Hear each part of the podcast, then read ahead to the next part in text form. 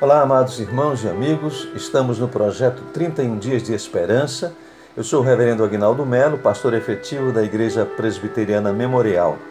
E a meditação de hoje é sobre o tema A esperança alimenta a fé no aguardar o ainda, com base no texto de João, capítulo 11, verso 6, que diz o seguinte: Quando, pois, soube que Lázaro estava doente, ainda se demorou dois dias no lugar onde estava. Um dos momentos marcantes no ministério de Jesus, o momento da ressuscitação de Lázaro, certamente nos ajudará na compreensão do ainda na nossa prática de vida cristã. Veja que Jesus ainda demorou dois dias no lugar onde estava. Olha o contexto desse momento. Lázaro era amigo de Jesus, estava enfermo e Jesus estava longe realizando o seu ministério. As irmãs mandaram avisar a Jesus porque sabiam que Jesus poderia mudar aquele quadro. Mas o verdadeiro fato é que, depois da notícia, Jesus ainda ficou dois dias onde estava. Observe a realidade do ainda à luz das Escrituras. Esta realidade é uma porta aberta na luta pessoal pela manutenção da nossa fé. Você e eu sabemos como é difícil entender e esperar o tempo de Deus. Você espera por algo há anos e no começo tem fé, lê a palavra, sabe que para Deus não há nada impossível.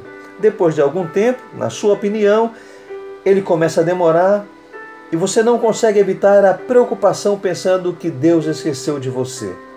Meus amados, quando nós observamos a sensação do ainda pela aparente demora de Jesus, quando tivermos essa sensação, nós precisamos lembrar algumas coisas. Primeiro, o Senhor abre portas diferentes das nossas. O Senhor sabe todas as nossas crises. O Senhor usa meios diferentes dos nossos.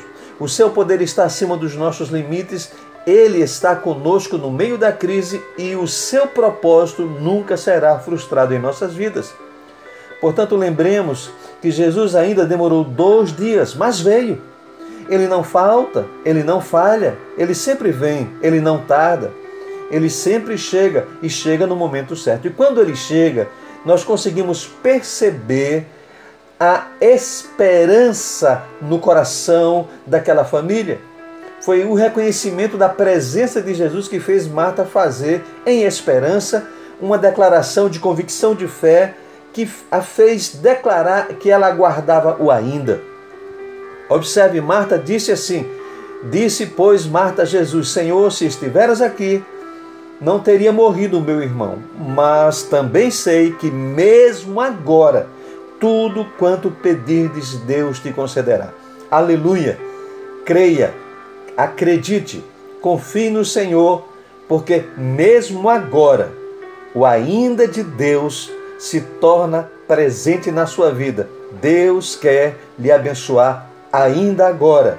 Creia, meu irmão, em nome de Jesus e que o Senhor te abençoe e continue em esperança.